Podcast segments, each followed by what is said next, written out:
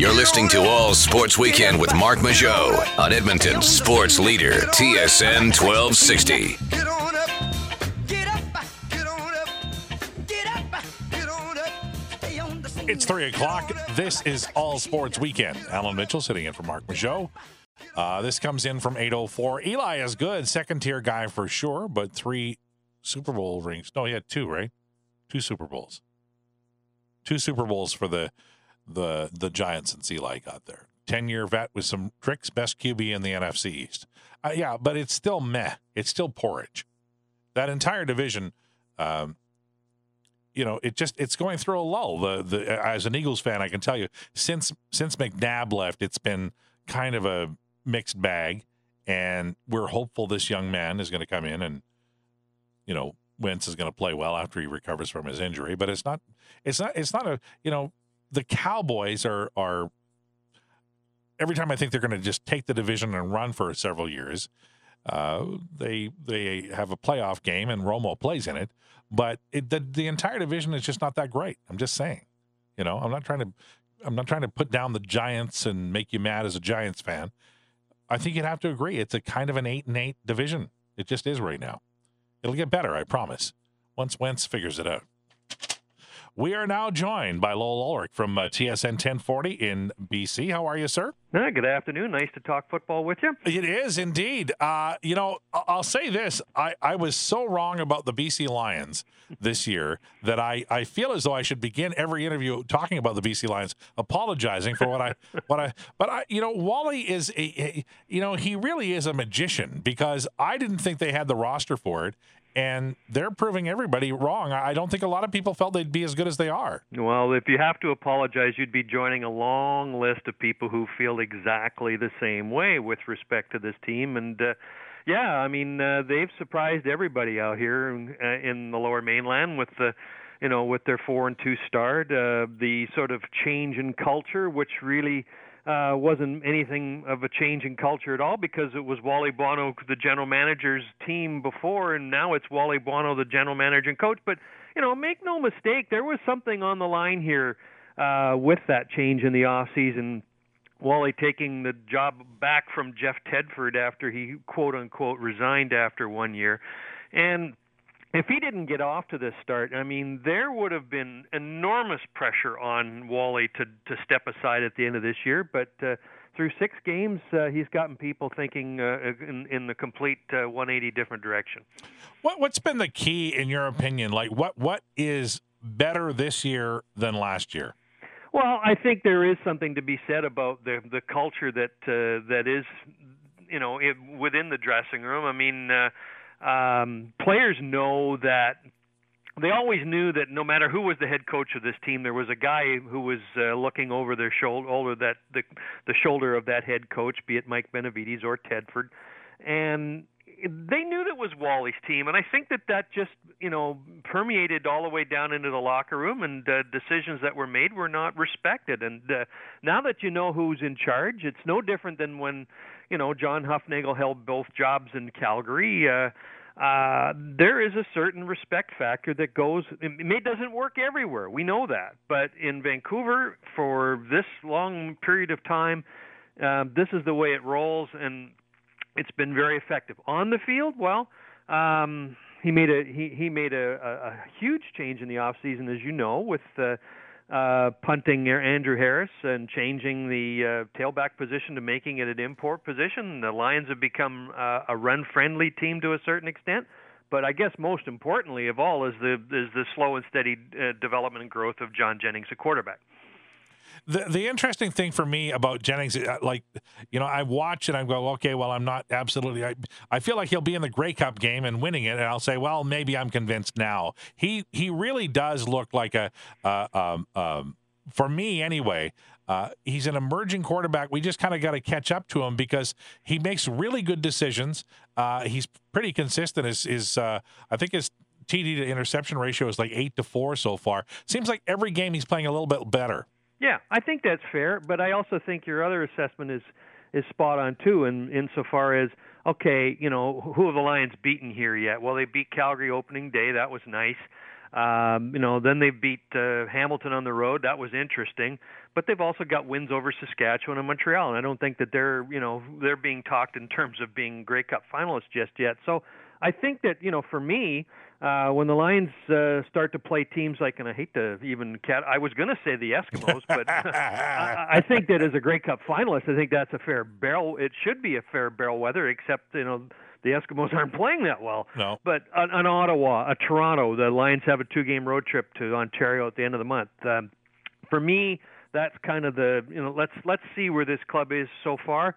John Jennings has thrown for 300 yards in three straight games. Only uh, three or four quarterbacks in Lions history have done it. Uh, kudos to him if he can keep it going, but I think it's a good measuring stick for where the team is right now. Uh, Burnham, Gore, uh, Arceneaux, I think they're all over 400. They seem like the, everybody's kind of getting the ball. They're getting their touches. Yeah, they are, and I guess that uh, I guess there's a reciprocal effect when you're throwing for 300 yards for three straight games. I mean, the key for the Lions has been trying to get a second threat. I don't think that anybody's trying to compare uh, anything the Lions have to a Darius Bowman or Derel Walker in Edmonton. But I mean, you need two solid threats. Arceneaux has been one. Uh, Burnham has is emerging into another, and the the movement of Sean Gore to uh, uh, to the short side wideout position for BC has proven to be beneficial as well. A lot of people keep saying, when is Sean Gore going to emerge? This looks like it's it. This is the year so far for him. But uh, yeah, they're all at 400 plus yards, all all pacing towards a thousand each, and. Uh, uh, all things, all systems look go for the time being. I like the pressure they're putting on defensively. Is is that is that? Do you feel it's better defense in, ter- in terms of, of, pressure and being able to uh, uh, uh pressure the quarterback consistently? Well, it's been better. Yeah, Mic'hael Brooks, uh, second year BC line, used to play with the Seahawks. Uh, he's been sort of the anchor of their defensive front. He's not playing against Hamilton tonight. Um, it's been better. Uh, the lines have been maligned, uh, I think, going back all the way to the Khalif Mitchell, Eric Taylor days for those who follow this team for a while, and they're just not getting enough pass rush. But it's been it's, it's been sustained pressure. I mean, the Lions. Uh, I mean, it's funny, isn't it? You know, the Lions say, "Don't look at the sack statistics," and uh, but then when they're leading the league, they point yeah. to them and say, "Hey, guess what? We're we're number one in sacks." So uh, you know, they want their cake and eat it too. But they, I would say, sustained pressure has worked, and also the fact that Mark Washington, their defensive coordinator, has. Uh, brought pressure from different parts of the field uh, that has been effective as well. It's really funny in Vancouver that uh, people don't talk about the Lions defense and mention the names Solomon Elimimi and, yeah. and, and Adam Bighill because they have been uh, uh, not as big a factors in this team this year, and I would I would suggest you that's probably a good thing collectively. The the thing, Buono's Lions for me were always a team that were you know you mentioned two names, but they've they've always had impact players, and their depth was always a concern. Somebody goes down, and I always felt that the guy coming in wasn't quite good enough. It feels to me, and I you know I'd love to hear your answer on this. Are they uh, do they have better depth across the roster this year? Oh, huge, Yeah. hugely better. I mean, Bryant Turner was a pickup from the Winnipeg Blue Bombers. Uh, uh, he plays for Brooks tonight. Uh, I mean, he's a guy that uh, you know that the Lions didn't look at in years past. Mike Edem at safety, Brandon Stewart at cornerback. I mean, these are starters for the Lions. I know that you're talking about depth, but Wally never played the free agent market, and that's a huge turnaround from from this year to last or previous years as well. Is that um, he would previously take the position, oh, we'll find our own. But then he realized that, you know what, there are eight other teams and they all signed free agents from other teams, and sometimes those work out.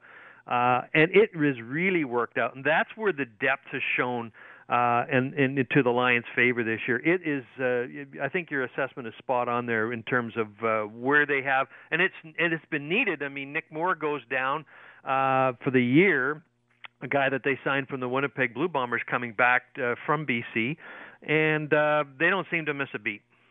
The you know I, I whenever I go to Vancouver, I'm struck by the fact that there's 40 million things to do on any day in Vancouver that are fun.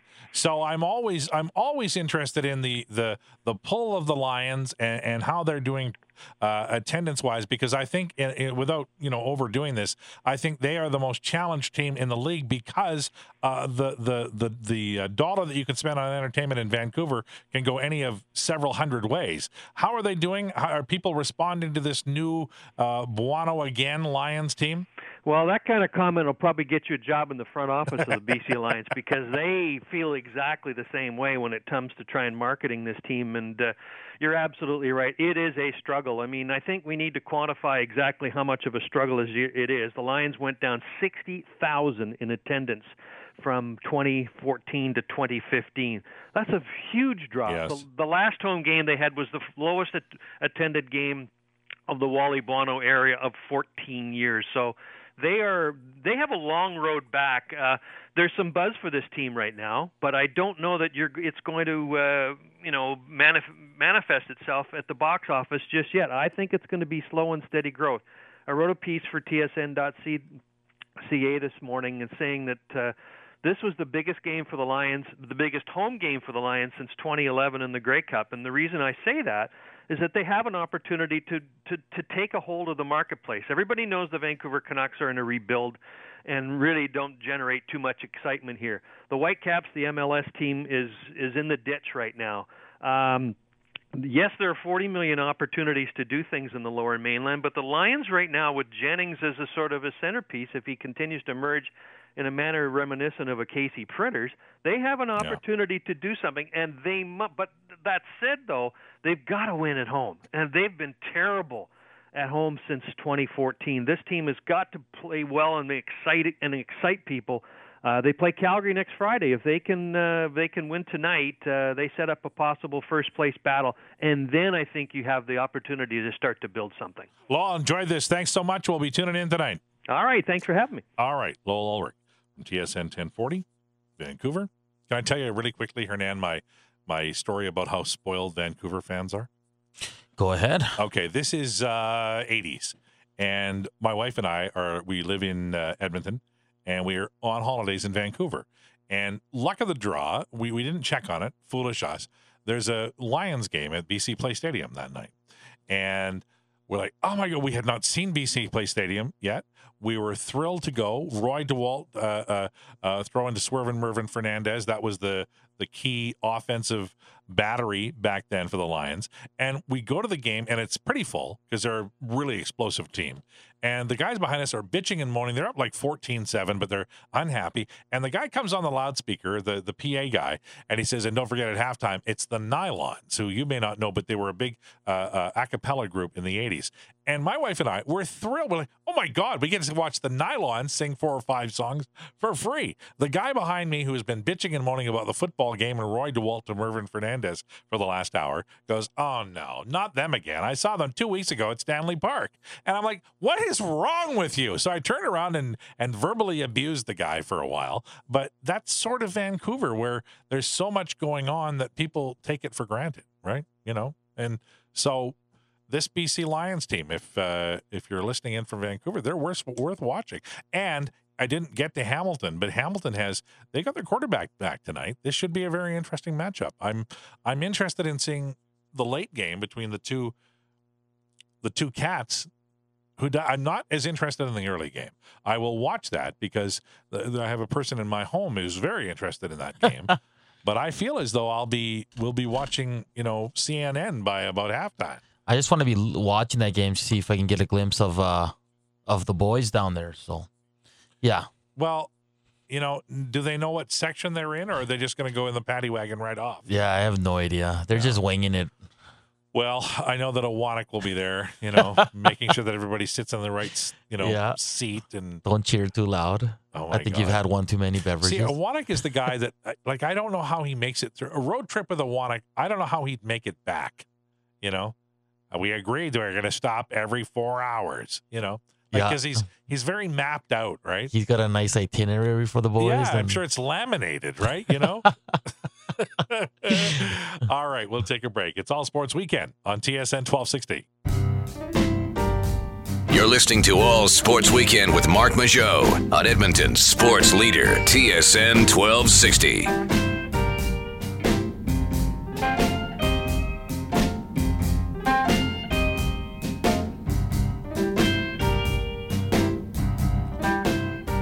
319. Loving the blues you're playing today. Very nice. I feel as though we are interrupting with our talk. By the way, we were just talking uh, to Lowell Ullrich from TSN 1040 in Vancouver about attendance, the Lions. You got a tough sell out there. Every day's gorgeous, and there's lots to do. Rob Vanstone tweeted out seconds after that interview ended. Actually, it was in the middle of it, but I didn't see it. Today's Rough Rider Stampeder game sold out.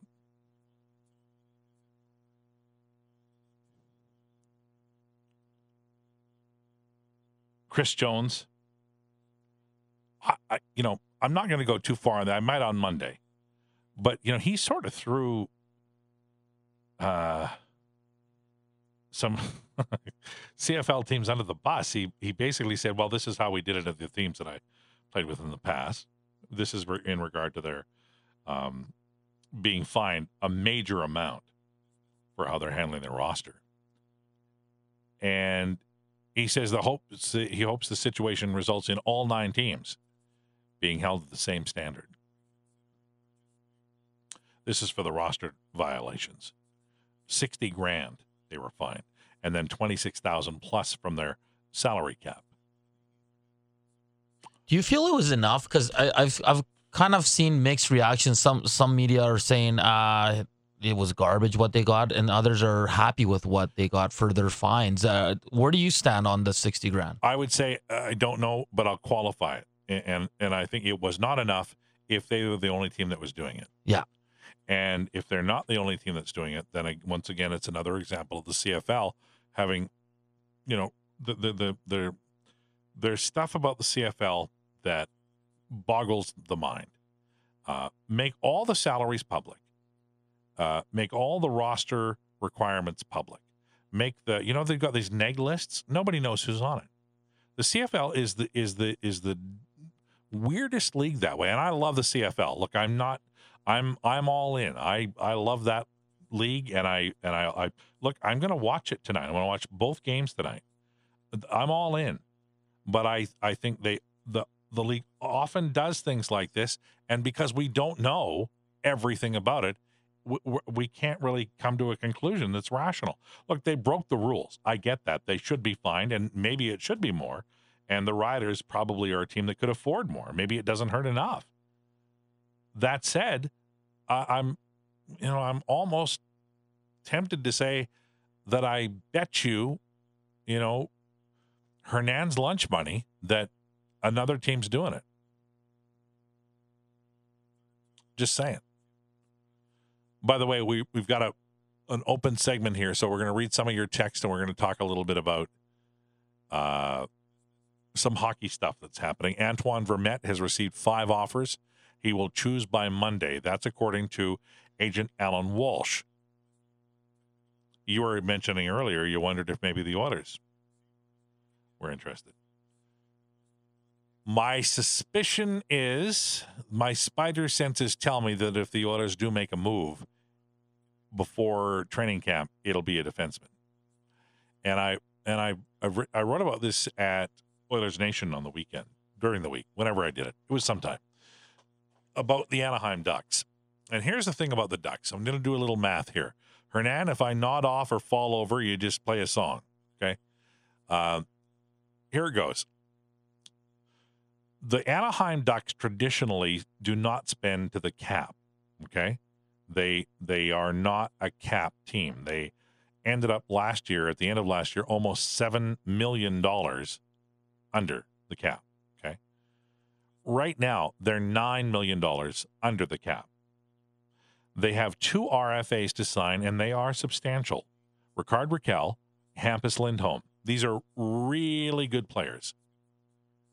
The the the Ducks are in a bit of a, a unique spot in that unlike almost every other team in the National Hockey League, they they have more than seven really good defensemen. You got a kid named Brandon Montour in the minor leagues. They have Vatanen, Fowler, Bieksa, Dupree, uh, Stoner, Lindholm, who's the RFA, Josh Manson. got lots of good players. Their seventh guy will be Holzer. So they're they're they're they're locked and loaded even if like Lindholm decided to take a year off. Now he won't, and they want him back, and I suspect they will sign him, and I bet it's for a significant amount of money, as it will be the case with Rakell. So the the rumors are the the the the talk is that Cam Fowler would be a guy who'd be traded. Now Fowler doesn't really fit the Oilers because he's left-handed, and even though he does help on the power play, the Oilers have more lefties than than Carter has liver pills. So that's unlikely to be the ideal solution. Maybe it's a back a back solution for the Oilers. Some other team would be interested in Cam Fowler, pretty sure.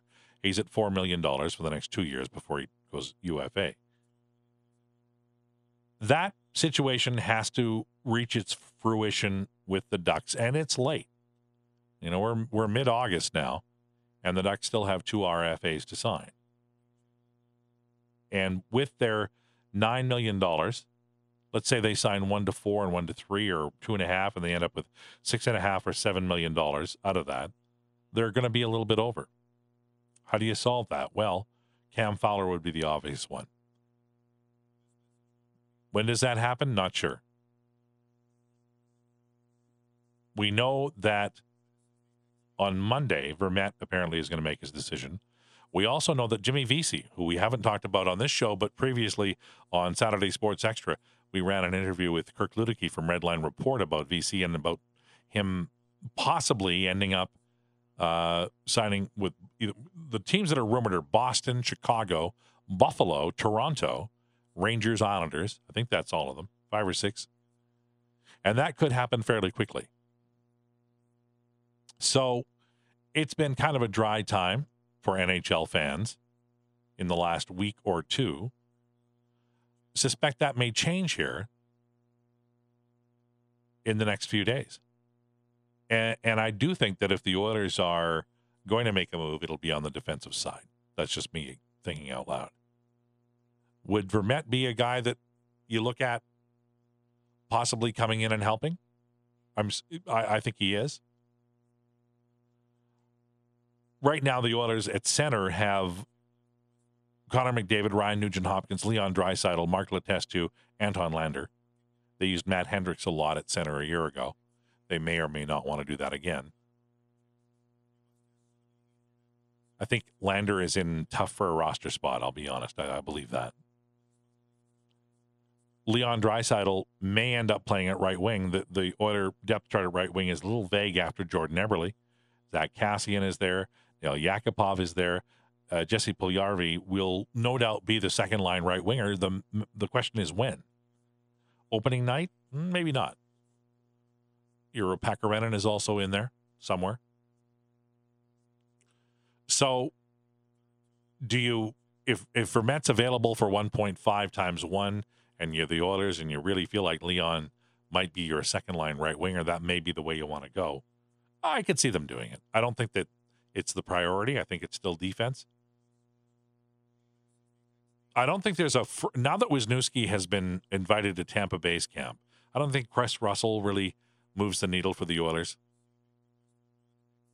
You know the the the kid Rundblad, David Rundblad, is a right-handed defenseman who can do some things offensively. He might be of interest to them, maybe on a, like a PTO. I think Brandon Pirri is a guy they might be interested in as a as a winger. But I, I really go back to the Anaheim situation. Winnipeg a little bit, but I I think as as Drew Mindell told us last hour, I think the likelihood there is they sign him. And maybe they make a move during the year. And increasingly I think that's what might happen with the Oilers. You know, the Oilers have a lot of defensemen, left-handed defensemen, but they also have a lot of questions.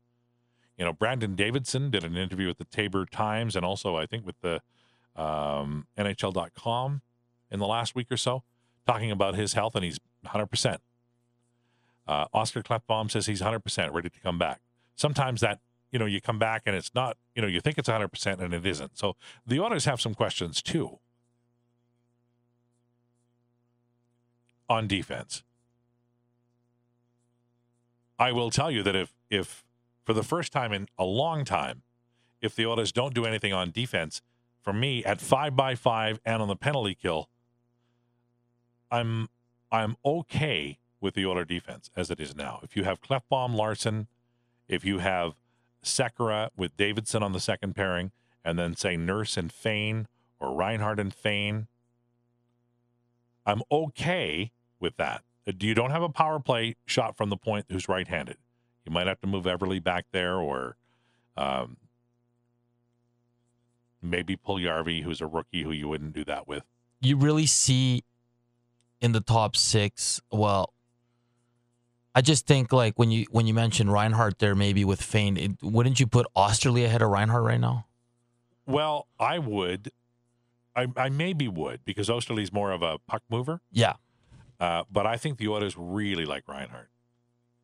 I think the Oilers like Reinhart a lot. but I think you know Reinhart still has a lot, a lo- long ways to go. I don't think you just put him in the lineup because you like him. I think he's got to, you know, obviously earn it and play better than he did last year because last year he struggled quite a bit He played better at the end of the year. towards the end. Yeah, Yeah, I think they like. I think their order would be Nurse, Reinhart, Oesterle. Whether that's at the beginning of the year, I think Nurse makes the team. I honestly, do. Yeah, I don't I- necessarily think that's the right thing to do, but I think he makes the team. And where do you stand on it? It's it's being talked about a lot here on this station.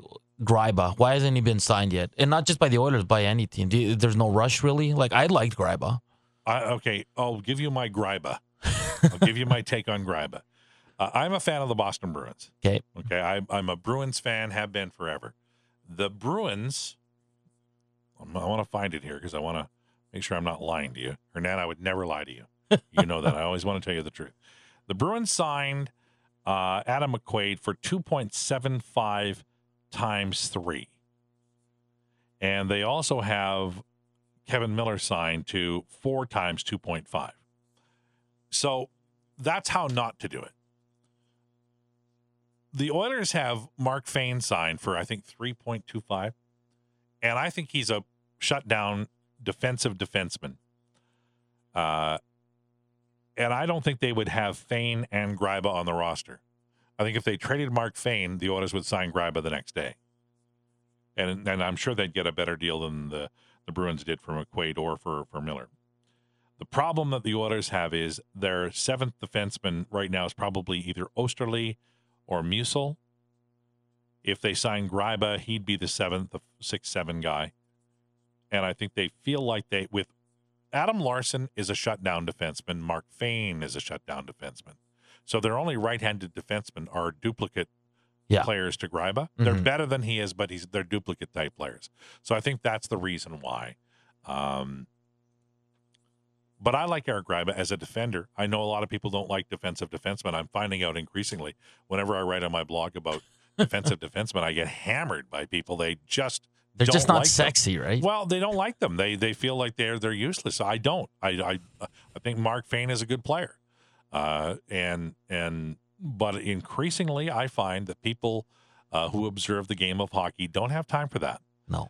And I get it. I understand you want a guy who's mobile and can pass the puck, but I still think there's a place in the game, and clearly the Oilers do too, since they traded for Adam Larsson, who has that style uh, that you that you can make a difference without the puck in the defensive zone. Yeah, I mean, like Larsson's not coming over here like an offensive dynamo. He moves the puck well. He's good in his own end. So if people are expecting this guy to run the power play, for me, I still see Klefbom on the first unit and Sekera on the second, unless they find someone else from here till the start of the season, right? Is that Well, how you would have it? Yeah, I'd, I'd probably have Sekera ahead of Klefbom just because uh, Sekera has more experience at it. But I get your point. The the the you know Klefbom two years ago he had a pretty good numbers Yeah. on the power play. Mhm. Last year not so much. So I guess it would be whoever was playing better, and it might well be Klefbom's got a good shot. Yeah, and the issue with Sekera, he can't get the puck on net. He can't get it through the, the penalty he, killers. He had more shots than any other defenseman on the Oilers in the power play, so he he can, but he does it does get blocked a lot. Yeah. Uh, Klefbom has a Brandon Davidson has a really good shot too. Yes, that's another one. Yeah, Yeah. You, you can fill in as well. Uh, I I looked at Davidson. We got an article coming up on him next weekend. He he actually in junior hockey had you know he was a more productive offensive player. There may be some offense there from Davidson, but that's my answer on Gryba. I think they would sign him. They already have Fayne and now Larsson, so that spot is pretty much filled. Uh, this came out of absolutely nowhere. Honestly, honestly. You can tell. You can tell we're missing hockey when we're getting Texas like. And I look, I love hockey, so I'm not going to put two, four, six down. I understand it completely, but I tell you what, this is this is from the moon. yes. This is a this is from Laredo. Uh, this comes in from two, four, six. Hey, just a side note, I want Kovalchuk back. Love his play. I think he really needs to come back to the NHL. Come back to the Devils with Hall. Oh, why do you have to bring that up? Ah, that's okay. I mean, I wish Taylor Hall. I wish him all the best. of Yes, luck, me but, too. But we are fixated on the Oilers, so we move on. And look, they traded Gretzky. I, I know. I, I remember when the, the day they traded Mark Messier, when I found out, I punched a hole in the wall of my house. and then that day, I learned you get you have you know, and my dad taught me this. You know, you can be upset, don't punch a hole in the wall. Be upset, but then like you have to let it go. You it's almost like you're you're holding onto a rope and you have to let it go. The anger has to go because otherwise it you you you don't get over. it. It's like forgiving people. Have you ever had to forgive somebody? Oh yeah. If you don't forgive them, the weight you carry is your weight. It's the you're carrying this rock of anger around, and the only way you can let it go is to forgive people. It, it must have been tough for you because you know I was in my early, uh, well, I was probably 11, 12 when all the uh, Oilers' great team was getting all split up. How hard was it for you seeing, well, not just Gretzky, but then Messier, Teakin, and Glenn know, Anderson? It started with with Paul Coffey. He was traded Yeah. in November of '87, and then in March, Mogan missed the whole year, and he got traded. And they both got substantial return. They were both big trades that they got a lot back for. Was sorry, was Simpson part of the Coffey trade? Yes. Okay. Yeah, and they got Ranford and the good Courtnall for Moog. I was talking about this on uh, with uh, on on uh, who did I talk to about this? Millard. I talked to Millard about this uh, on the anniversary of the Gretzky trade.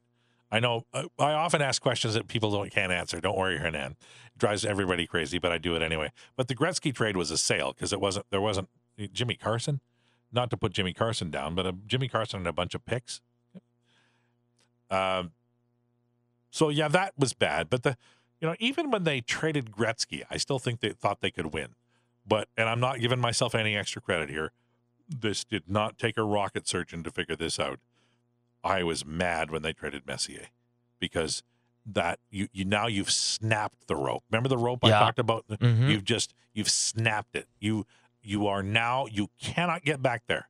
You can't get back to first place. You can't beat the North Stars. You you when you trade Messier, you you are you've said goodbye to hope. Yeah.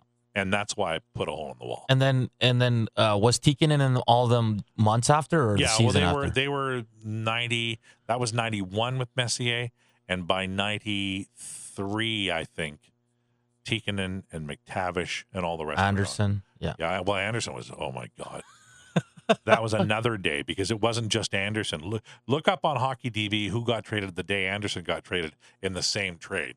That was a damn black day. Holy mac! Thanks a lot, Hernan. And I was having a reasonably good time. Wasn't getting upset. I'm just ruining your Saturday. Son of a. Unbelievable. I think Gregor was saying Klefbom had 33 points in his last 60 games. I like his chances as a power play guy. Boy, if he could do that too. Klefbom is close to a complete player. Yeah. If he could do that too, it's game over, man. Game over. I just They've remember themselves a complete defenseman. I remember seeing him play on the power play last year before he got hurt, and he was doing a hell of a job. Oh, a he can hold that line. He can make a good pass. You he had know a good shot. You know what he is? You know what he is? I'm going to say it again. You know what he is? He's a complete player. He just has to do it and be healthy. But he can skate. Oh my God, can that guy skate? And he's he's not he's not a wallflower. He will be physical. He'll punish you. He won't back down. And and uh, um, at least in my house, he's very popular with the ladies. Yes. Apparently, he is not a gargoyle. That's No. what I've been told. So um, he's going to have a pretty good time here in Edmonton, I suspect, if he can stay healthy. That snake bit, snake bite, skate bite thing was not good. No, that but uh, that's that's just a freak. Uh, you know, those things that just happen, right? Like it was, it's such bad luck. It's awful. It was. It was a. That was a tough year last year for fans because I think there was real hope when McDavid arrived, and then there's that. You know, You know what I want to avoid? I'll just and then I'll take a break. I promise, Hernan, because um, you- you're probably going take a break, old man. But what I hope for the city of Edmonton, because I sit here and I listen to it every day, and people post on my blog every day, and and there's the sense of of you know every year starts with hope, and then by Halloween night, you're you're you're just staring at the abyss. You're like, my God, it's not Christmas. This is it's over. We're, you're never getting back. You're not going to get back in the playoffs. Remember when Leon Draisaitl came up on the 29th, I think, of October, and he scored two goals. He got off the plane. Uh, Carey Price was shutting out the the uh, the Oilers three nothing for the Habs. They were they were locked and loaded. They were going to win. Leon scores late on a weird goal that he tipped in, and then he scored the winning goal. Nugent Hopkins around the net. Bingo bango in the net. That's what I hope for Oiler fans. I hope for lots of those games, but right at the beginning of October. Not an 0-4 start, but a 4-0 start. That's what I want. That's what they need. That's what this town has earned over the last decade. We'll take a break. It's Saturday. It's no, it's not. It's all sports weekend on TSN 1260.